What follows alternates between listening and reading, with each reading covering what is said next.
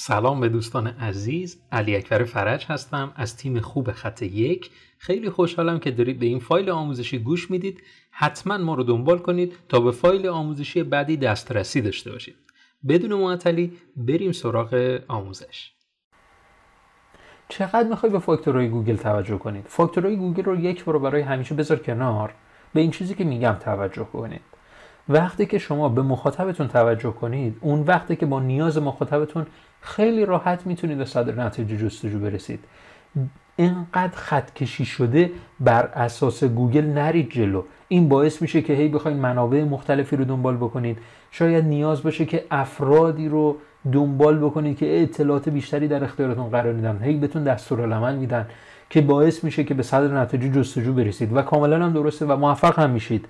ولی راه بسیار سختیه. یه راه ساده تر اینه که به مخاطبتون توجه بکنید. نیاز مخاطبتون رو ببینید و بر اساس نیاز مخاطبتون اقدام هایی رو انجام بدید. این روش خیلی ساده تر و خیلی سریعتر می‌تونه شما رو موفق بکنه. شروع رو با هر امکاناتی انجام بدید. اصلا مهم نیست بودجه شما برای سئو چقدره. باید تلاش بکنید که با هر امکانی این کار رو انجام بدید. خیلی از افراد رو می‌شناسم که برای تولید محتوای سایت خودشون میان خیلی سرسخت دو هفته زمان می‌ذارن سه هفته زمان می‌ذارن که یک مطلب در اون سایت خودشون منتشر بکنن. بیاین این سخت کوشی رو برای تولید محتوا بذارید کنار. برای بهبود منظم محتوا این سخت کوشی رو اعمال بکنید. یعنی ما بیایم یک مقاله بنویسیم پنج خط. هیچ ایرادی نداره. پنج خط یک مقاله می نویسیم و بعد در هر هفته این رو هی روز رسانی می‌کنیم. ممارست ما برای بروز رسانی این مقاله هستش. نه برای اینکه بخوایم تلاش بکنیم بودجه خودمون رو مدیریت بکنیم که یک مقاله گرانبها در ابتدا تولید بکنیم. پس فاکتورها رو در ابتدا می‌ذاریم کنار با هر امکانات و هر بودجه شروع می‌کنیم برای اقدام.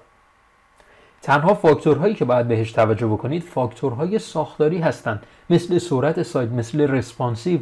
اینا موارد بسیار مهمی هستند که باید بهش توجه بکنید و در همون ابتدای طراحی سایت باید این موارد رو به صورت عالی در سایت خودتون پیاده سازی بکنید. این موارد به شدت برای گوگل اهمیت دارن. و جز رتبه های اول هستش. یعنی شما سایتی رو نمی‌بینید در گوگل که HTTPS نباشه. پس باید تلاش بکنید سایت خودتون رو از HTTP به HTTPS تبدیل بکنید. و کلی کارهای دیگه که می‌تونید در کتاب ماراتون سئو مواردش رو دنبال بکنید. خیلی خوشحالم که تا انتهای این فایل صوتی گوش دادید. تا آموزش بعد خدا نگهدار.